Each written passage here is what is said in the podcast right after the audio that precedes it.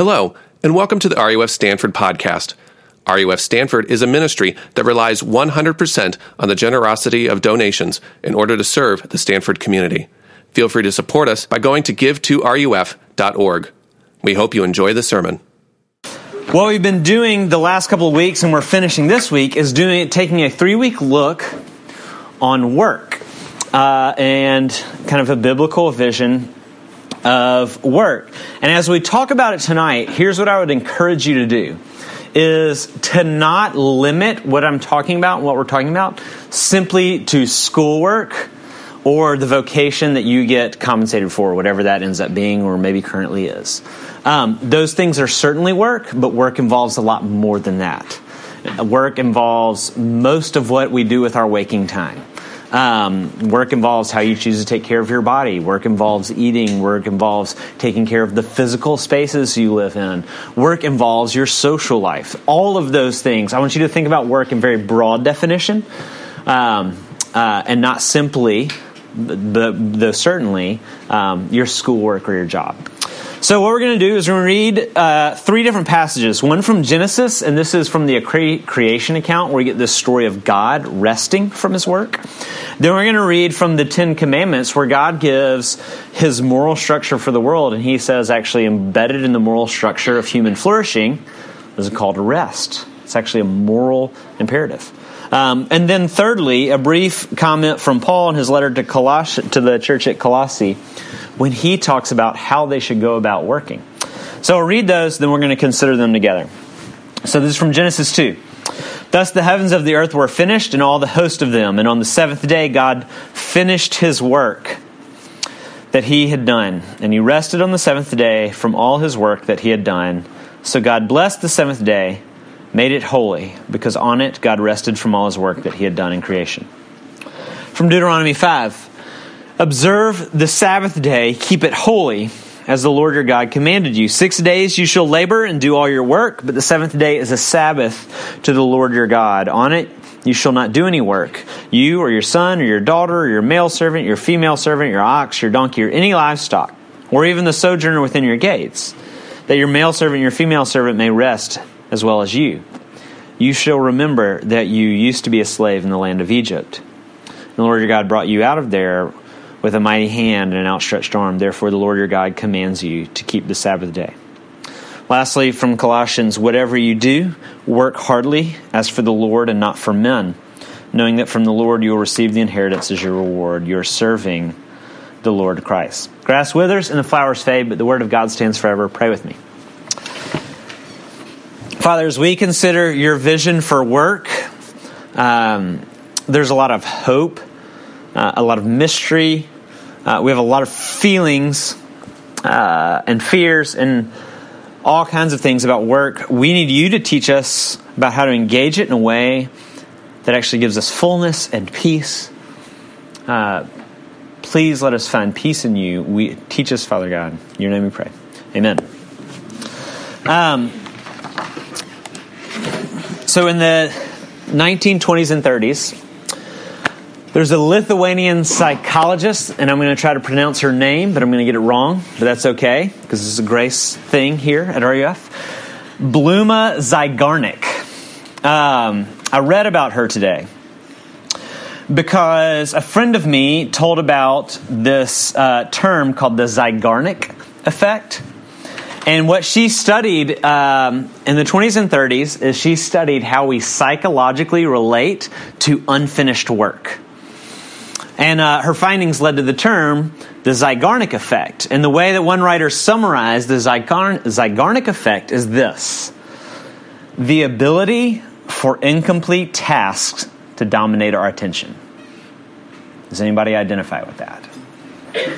The ability for incomplete tasks to dominate our attention. Have you experienced this? Um, do what? You activated OK Google. That's amazing. Uh, somehow I should be able to work that in. Like, rest, Google. Give it a rest. Um,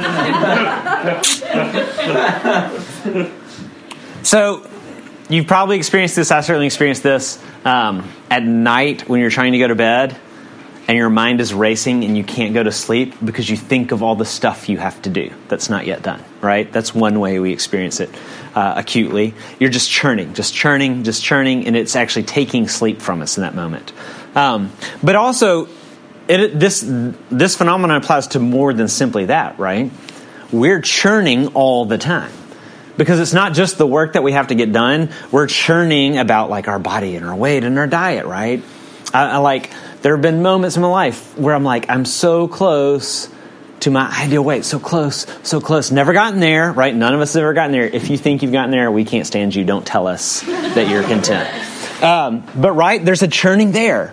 Uh, if you're a Christian, you're, there's a churning about being Christian enough. Like, I want to get better at reading my Bible or memorizing scripture or praying. There's this churning, like, I'm not quite there. I'm still not quite there. I'm still not quite there, right? Um, maybe it's relating to your peers, finding a friend group, whatever it is. There's a churning there, right? Friends are not quite right. The, my social situation is not quite right. There's a churning there, right? The uncompleted task.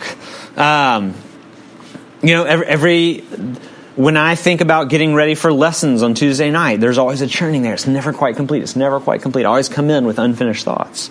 Um, I've even heard people say this. Maybe this is you. This is not a particular weakness of mine. You think, oh, he's really proud, arrogant. Just wait to what I say. I've heard people say, like, I really need to watch Breaking Bad. I've actually, maybe this is you, where you're actually like, I need to do a better job of keeping up with the relevant television shows. Again, not a weakness of mine. I'm pretty kept, I like, I do pretty good on watching television. um, but like, I've heard people say, I really need to watch, I really need to watch that show. We actually are churning about keeping up with relevant pop culture, things like that. Again, work, it extends beyond schoolwork, right? The churning, the unfinished, the unfinished work in our lives, um, that that that's haunting us, that's that kind of holding out contentment but never fully giving it, um, that's preventing us from experiencing rest. Right? There's a promise in that churning. Right? If we churn a little bit longer, we're going to get there. And what I want to talk about is really, in some ways, the relationship between churning and freedom, because freedom and rest in Scripture go very much hand in hand. And what I want to talk about tonight is the two points you see there, what it means to experience freedom inside of work, like actually when you're working, and how the gospel unlocks this. And we'll talk about what the gospel is.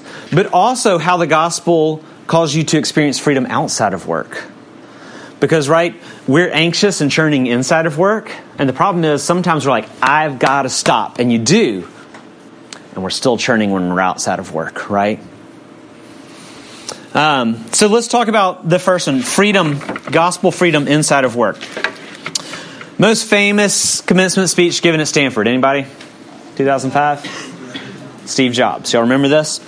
Um, I don't. I watched it on YouTube today. So that's how my memory is twelve hours long for this. So one of the many quotes that comes out of that, I remember that when I saw it, I, I, and I knew this was in the speech. That's why I went and listened to it today. As he said, don't be trapped by dogma, which is living with the results of other people's thinking. I love that, first of all, because it's inherently contradictory. If you take his advice, you're following Steve Jobs' thoughts. So first of all, you can't follow his advice if you're taking his advice. Anyways, that's another conversation. Isn't it? Y'all get that? Or did I just, people, gears just locked up right there. Sorry. If someone says don't follow anyone's dogma and you take their advice, you're following their dogma. Okay. That's not what we're talking about. Sorry. I just thought it was funny. Here's my point. There's a lot of dogma at Stanford about work. Uh, there's there's a lot of dogma about work in our hearts. There's a lot of dogma about work in this culture. It's in the air we breathe. We create a culture together. We're all co-participants in creating it. So it's not them. It's us together, right? It's not this place. It's us. We created it. And um, I think his advice is really good. And here's how you know if you're actually questioning the dogma on anything, whether it's work or anything, is when you question it, when you're truly questioning the dogmas you've bought into, you feel a little afraid. Okay? And so to question the dogma at Stanford and maybe even in your own heart about work is going to feel a little scary. So here, what are some of the dogmas I've heard in seven years here? Um, you have to work. right? You have to work. That's a dogma. Um, success in your field is everything. You've got to be number one. Um, failure means you're worthless. Failure is not an option. That's a dogma. Um, mediocrity is the worst thing that could happen to me. Uh, you've got to be productive. You have to optimize your time. It's a dogma. That's a that's a law, right? It's a rule. Uh, you've got to maximize your potential. Um, how about this one? I if I'm not busy, I feel guilty. Uh, if you're not winning, you should be ashamed. I can't afford to stop. People will think less of me. People will think I'm lazy. People will think that I'm stupid. If I don't study as much as everyone else, I'll fall behind. It's just what is necessary. Uh, a B will sink me. A C will destroy things. Right? But it extends beyond work, right? Again, work is more than simply this. Um, if I don't get a bid here, I'll never be happy. Uh, no one will love me because of how I look. Um, if I'm not Christian enough, God won't bless me or make me happy. Right? A lot of dogmas. Uh, are you trapped by any of these? Here's how you can tell that you're trapped. You're unwilling to question them. What does it look like to question these dogmas? Questioning them means asking the question, why?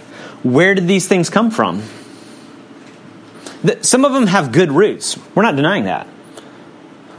Why do they have so much power? Why am I afraid to question them? Why am I afraid to not follow them? Why do they offer so much promise? Why do they feel pregnant with so much threat? Right? Embedded within them and underneath them, there's something driving the creation and the weight and the ominous threat and the promises of these dogmas. These dogmas are directing and guiding us on the path of a certain story. Here's how you recognize the dogmas that are driving you, controlling your life, making the decisions for you. Every place that you feel a should or I have to. All the shoulds you feel. I should study. I should lose weight. I should go here on this at this time.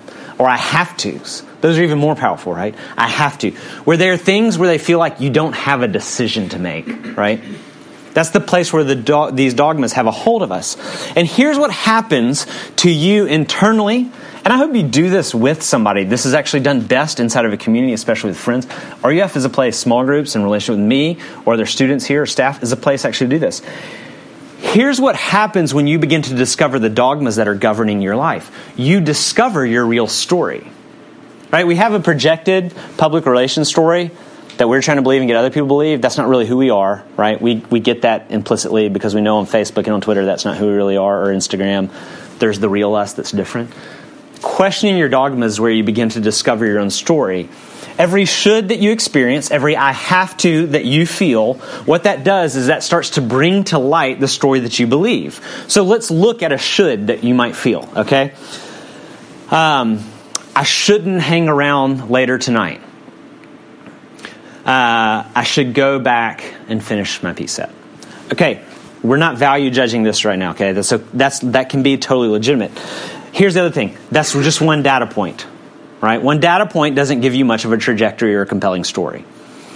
So there could be good reasons. Uh, I need to be a responsible student. You're legitimately behind on work for tomorrow. You got to go back to your room and do work. You need to get some sleep. You need to turn your work in tomorrow. Why? Because mastering the material is important, because I'm engaged in exploring God's world so that I can work in it and craft beautiful things. Awesome. Right? Because getting a good grade is important. Okay. Not invalid. Maybe a little bit different. Maybe it's a little bit of both of those. Certainly it's probably a lot of different things.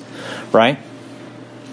But the degree to which all the reasons, when you start to pair together all the reasons why that should is dominating you and, and actually directing your activities.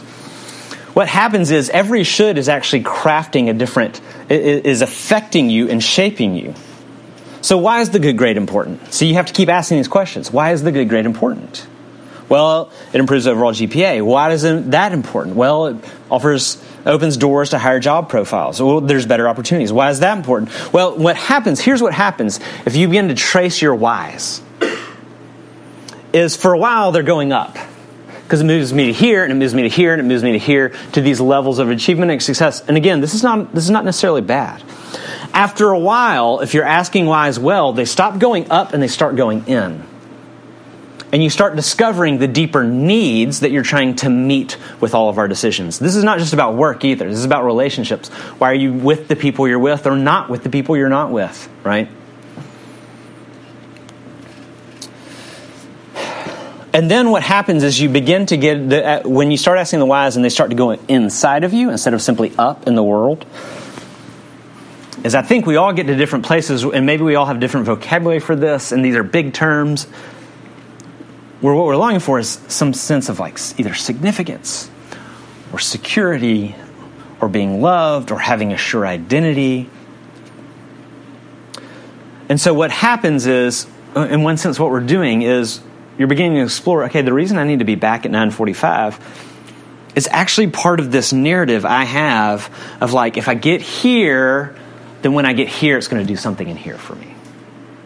And something as simple and as mundane as the decision of when you choose to go back later, meets my new or go back later, is maybe part of that narrative. There could be valid reasons, there could be invalid reasons. And here's the thing is, each should and each have to is a data point. Start putting them together. And you're going to get a clearer trajectory of what your story is. And here's what your story is. Your story is your belief system. Right? A lot of people don't even know what they believe, or we can't be honest about why certain shoulds and certain have-tos completely govern our time or decision-making, and we're unwilling to question our dogma.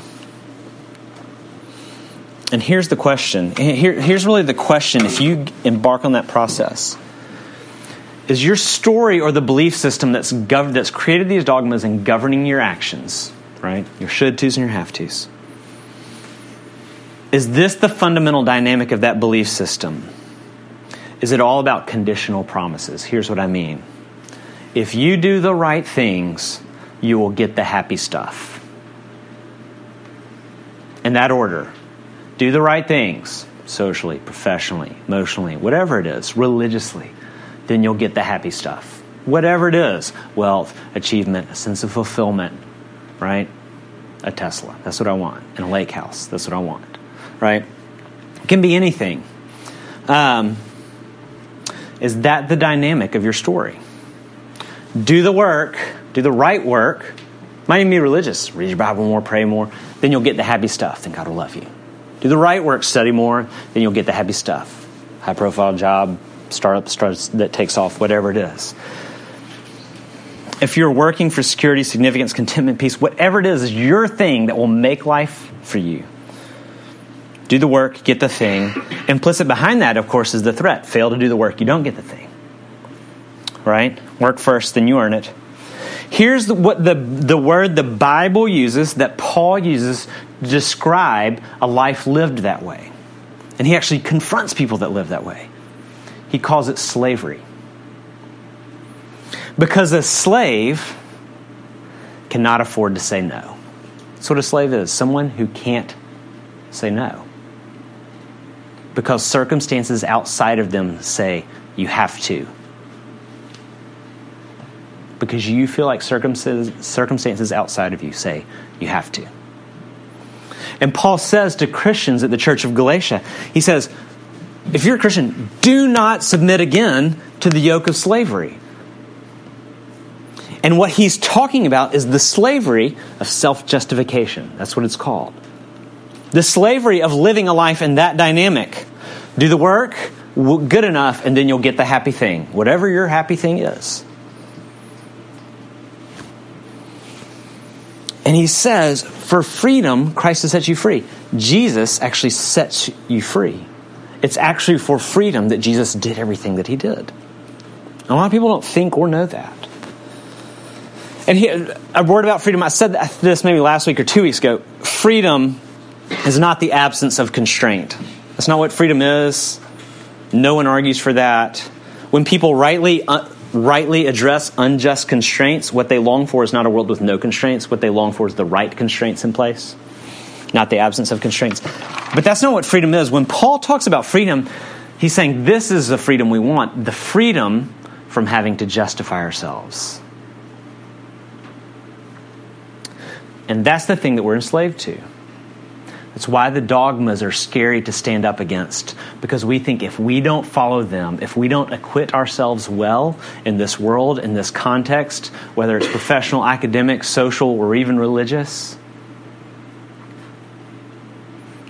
then it all goes bad. That's the story behind our story behind our story. That's the story underneath our dogmas, right? That's the work that we're actually asking our work to do for us. It's to justify us. Later in the same speech, Jobs actually says, "Don't let the noise of other opinions drown out your own inner voice, and most important, have the courage to follow your heart and intuition. Then they somehow already know what you truly want to become." We're so try- busy trying to fill ourselves and justify ourselves with our work that we failed to hear actually our own inner voice that God even gave us. That what we really, here's what you long for. You don't long for success. You long for what you feel success will give you. We don't long for achievement. We long for what achievement will give us. And so in Colossians, when Paul says, whatever you do, don't work for self-justification. Don't work for achievement. Don't work for success. Work heartily as for the Lord and not for men. He is talking about going about your work in a fundamentally different way for totally different reasons. He's saying that the governing principle is not create profit, add value, achieve, be successful. None of those, none of those things are bad in and of themselves. But he's saying the supreme governing principle, those things always take us down bad paths when they're supreme governing principle. He's saying the supreme governing principle that dictates how you work will actually be gratitude. You'll work out of gratitude with thankfulness all the time driving you. It's a different way to work, isn't it? An honor for God. Liking Him a lot will drive you all the time. That's what Paul's commending. Liking God a lot. Now, why? Paul, in this context, is talking to people who already know that they have an inheritance in Christ. What does that mean? He's actually showing us how to take the gospel into our work. So remember the self-justification narrative? Do the right things and get the happy stuff. This is not the story of God's love for you. This is not the story of the Bible. This is not the story of Jesus. It is not do the right things and God will give you the happy stuff. And the Bible overwhelmingly preaches against that from the first page to the end. The gospel is not instructions on what you have to do to get the happy things from God, to be loved or to be justified. The gospel, the word actually means, in the Greek, the gospel means good news. It's the good news of what God does for you. And then you actually live from that. See, we live an instruction-driven life. Do the right things, get the right instructions, and do the right things, then you get the happy things. The gospel is totally different. It says, it's good news, not good instructions. It says, here's the good news of what, about what God has done for you in Christ. Now, go live from that good news. Don't live to earn the good news.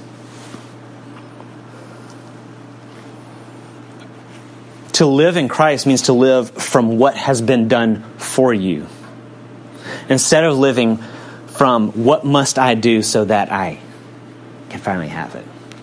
The gospel is actually a complete reversal of the way we naturally go through life. This is the address, the slavery that Paul's addressing, because it says, you are justified in Jesus. Paul is saying that the eternal inheritance of God's love is already yours in Jesus, because an inheritance is something children get, they don't work for. They receive it from their parents because they love them. Now, go and work for totally different and new reasons. Work from a position of being loved instead of working for love. Work actually from a position of happiness instead of for happiness. Work from a position of knowing you're justified instead of working for your justification. What does it mean to be justified in Jesus? It means this, that everything about us that disqualifies us from being loved by God is taken away by Jesus. That's what He did at the cross. He who knew no sin became our sin. That's what that phrase means. That's what it means. But it also means this, that everything that qualifies you for God's love, the Bible calls that word righteousness, is given to you in Jesus. He is your righteousness, Paul continues, so that we might have the righteousness of God. That is the heart of the freedom that our inner voice, everyone's inner voice, is crying for in all of our endeavors. Freedom means you no longer have to prove yourself. You no longer labor to justify yourself. You no longer do the right things to get the happy stuff. So what does it mean to take that new thing? Because Jesus gives me the happy stuff freely, I'm going to go and do the right things out of love. What does it mean to take that gospel dynamic into our work? It means that now in Christ, you're motivated not by fear. You're motivated not by the need for self-justification. You're motivated not by or all the dogmas. But you actually work from love, and you work with gratitude. Those are the two big things happening in your heart and your soul and your mind as you work. It's like, God is so good, and I am so grateful. And that drives you through your C S work. Instead of, I have to get an A on this, oh my gosh, I'm terrified. I'm going to kill myself and everyone else, right? Especially the people that are killing it with A pluses. You're never wondering anymore about your security, or if your peace or your identity are in the balance. Your inheritance is secure in Jesus because He did the good work. And you think, here's what we all think, myself included all the time, is, you know what? Fear and competitiveness are really good motivators, and I actually think they can get me really far. We actually all believe that to a large degree. I, I actually, we all think, I think I might be more successful if I live in fear and let fear drive me than I could be if I'm just motivated by something like love and gratitude. That's a lie. That's the voice of fear. And that should make you sad. Makes me sad that I believe that. Because knowing, knowing objectively and subjectively. In other words, being able to see something and also being able to feel something that confirms that you are loved fully all the way through is the best thing in the world. This affects and restores your character and your virtue within your work. You no longer work to win, but you actually work to honor the God who loves you. So you're actually cri- you're actually critical and thoughtful about what work you're doing and ha- and whether or not it's helping people or harming people or helping systems or harming systems. You don't no longer see coworkers, customers, clients, bosses, employees as enemies or competitors, but actually other people made in God's image for whom you seek their well-being. It means that you're actually willing to embrace some of the costly ways that choosing virtue and choosing goodness and choosing justice and choosing truth in your work. It, those of you who are interested in going into the financial sector or going into legal practice, this is going to be really challenging. And you might find that you have to make sacrifices to be the one who says, this is not good, or this is not just, or this is not right, or this is abusive of people in need. But here's the thing, that might cost you, and you might have to make sacrifices if you stand on these kinds of things. But love always makes sacrifices worth it. If you have something worthy of love and someone worthy of love, the sacrifices are the best part of love. The sacrifices you make are the best parts of love. Here's what else it means. It means you can find contentment in all kinds of work across all kinds of levels of different work, because your passion is increasingly for the Savior who loves you, and working to honor Him, and working in gratitude for Him. And that makes all kinds of work worthwhile. I've said this before the last two weeks. It's not life is not nearly as much about the specific work you end up finding yourself in as it is about who you work for. And I don't mean your boss. I mean who you seek to serve with your work. Here's what I mean. In a couple of weeks, and if you don't have spring break plans, I hope you'll come with us. Come and talk to me afterwards. We have one or two or three more spots. We're going to go to Yakima, the Yakima Reservation in Central Washington for spring break. And the people who've gone, ask them this. And maybe you've experienced this in other settings. We will do very menial work there. We'll paint houses and put roofs on houses. This is work that is beneath all of y'all's ability, right? You have incredible capability beyond that. But here's the thing. Everybody that comes back will tell you it's far more rewarding work than anything they've done here. Here's why.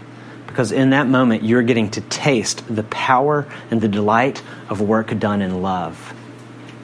And work done in love is so much more fun than the work that you like. The way the gospel frees you inside of work is that the Jesus, his justifying work at the cross, frees you from asking work to justify you. And then you're rewired. You're rewired as a person. You're no longer working in fear and anxiety, but you're working as someone who's driven by gratitude and joy. That's fun work. Let's talk about gospel freedom outside of work really quickly. There's still more freedom to be found when we apply the gospel to work. When we look at that commandment in Deuteronomy five, I want you to notice just one verse in it, verse fifteen, because he roots that command in a specific redemptive historical moment, something happened in, in Israel's history that's very defining for them. He says, "Remember, you were slaves in Egypt. The Lord your God brought you out with a mighty hand and an outstretched arm. Therefore, keep the Sabbath day." So at Mount Sinai, the call to Sabbath is actually connected with their deliverance from actual slavery. A slave is someone who has no holidays or no sick days or no vacation days, who can't choose to stop. It's someone who feels like there's an external pressure to work that I cannot stand up to. It's not me. It's circumstances outside of me that compel me to continue to work. I would if I could, but I don't have a choice in the matter. That's the mentality of a slave. That's the life of a slave. And what God says here is rest is how you remember you're not a slave. Rest is actually how you demonstrate that you're not a slave. Rest is how you display and consequently enjoy your freedom as one who is not a slave. Rest is not saying I can rest, but I can't afford to right now. That's not it. That's not what it's talking about. That's the language of slavery. Sabbath rest is remembering, practicing, and enjoying the freedom you have in Christ by laying down your work.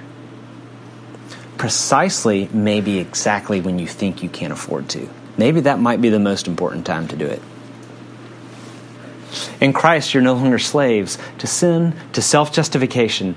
Now hang on to that point for a moment, and let's look at another way that that Sabbath is talked about here in the creation account. When we read the creation account, the text tells us the heavens and the earth were finished. This is the end of the creation story. All the hosts of them, God had done work for six days. On the seventh day, God rested from all his work that he had done. God blessed the seventh day, made it holy, because on it God rested from all his work that he had done. So here we see God's given a creational pattern to relationship with work and rest, and it's grounded in his work and rest. He worked for six days, and the seventh day he made holy. Now here's what I want you to think about the word holy. A lot of times what we think is, we think, oh, holy means religious. That's not what it means. It doesn't mean you do secular things for six days and you do religious things for one day. And in fact, in week one, we made the case and examined the spirituality of all good work. What holy means is holy means set apart or different. So what it's talking about is there's one day that's really different from all the others with regard to your work. What I want to look at for a sec, very briefly, is God's seventh day and how he rested and how his seventh day was very different from the other six days. And this is the biblical conception of Sabbath rest, because rest is not simply inactivity. Uh, it's, it's not simply leisure activities. Those are good things. You should schedule those into your time as well. But that's not what we're talking about. When God rests, when does he rest? He rests when the work is finished. And on the seventh day, God finished his work that he had done, and he rested. What we see him do, if we had read earlier the last verses of Genesis one immediately preceding this, what we would see him do is look at his finished work and enjoy it and appraise it and say it's very good. And rest is him looking at his work and saying, that's good, I'm done. Now let's put the two pieces together, the bit about slavery and the bit about the work done. Why is it so hard for us to feel free to stop? Right? Even the concept of stopping or the prospect of stopping, you're like, oh, that's a risk. Why is it so hard to feel free to stop? It's because we don't feel or sense what God senses or feels at the end of His creation week, which is the work is done. Do you feel like the work is done? Do you ever feel like, do any of us ever feel like the work is done? Remember, work is more than school. It's what we're endeavoring to make of the world and of ourselves. Do you feel as if you can, or one day will be able to step back and look at the body of work that is your life and say, I'm done. I finished. Finally, I'm Christian enough. Finally, I'm loving enough. Finally, I'm not selfish anymore. Finally, I'm thin enough. Finally, I'm socially content. Finally, I'm successful enough. I got the job. I got the house. I got the family. I got the promotion, the wealth, the impact, the work. I'm finished. The most dangerous lie that you can believe is that you are so close, and if you work a little bit more, you'll be done. The reason we can't rest is because we don't have anything to look at and say, I'm finished. And that is actually why we have to enter into Sabbath rest. Because you do have something to look at and say, it's finished. Because when Jesus went to the cross, in His work of justifying you and restoring you and forgiving you and lavishing His love on you and taking away your shame and taking away your guilt and saying to you, right, sacrifice is the way we say to each other, you are the most significant thing to me. You are secure, my love. Your identity is loved by God. These are all things we learn from looking at Jesus on the cross. What did He say in His last words at the cross? He was talking to you, and He said, it's finished. He finished it for you. Exodus thirty-one says, we keep the Sabbath to remember the covenant, to remember God's promise to you that He promised to and He did. Finish the work. You do not have to justify yourself. This is why Leviticus twenty-three, when it talks about the Sabbath, it says, hey, and on the Sabbath, gather in a sacred assembly with those who also rest in God's promises. Church is not a religious performance that you go to to make God happy. It's when a lot of people who are trying to remember together, because it's so easy to forget, God's love demonstrated us in the work of Jesus that it is done. Because you can't convince yourself of it by yourself in your dorm room with your Bible very well at all. I've tried, you've tried, we can't. We need each other. Because it is hard to believe the work is finished. In Mark two, Jesus says, the Sabbath is not a rule that you have to like serve. It's a gift of God for you and to you. It's a gift to be enjoyed because rightly enjoyed, it's a celebration of remembering who we are in Jesus. Because those other six days, for so many other reasons, we almost forget every time. And for this reason, Sabbath rest is far more than not doing work. It means resting from all the things that we look to for identity. It could mean a lot more than resting from work. It might look like resting from social media. It might look like being free from the news or being free from the gym or being free from the place of slavery that you find yourself going back to over and over and over again for value and for life and for significance and security, to go and do more unfinished work. Sabbath is the concrete, real-world, physical act of setting everything else aside for one day in seven and looking to Jesus to see the work is done. And when it costs you study time and you pull a C on that midterm, you weren't supposed to go like, ugh, I hate religious rules. You're supposed to go, I know who I am. I am loved by God. In Christ, I'm the recipient of His grace. I'm not that C. I'm not that D. And its consequences can't define me. It's the best C I ever got. It is my C of rebellion against the dogmas of this place. The way free people will reject the dogmas of Stanford is that you will set aside your undone work and look to the finished work of Christ. And there, you will experience the freedom you're longing for in all of your work. It's in Jesus. Let's pray.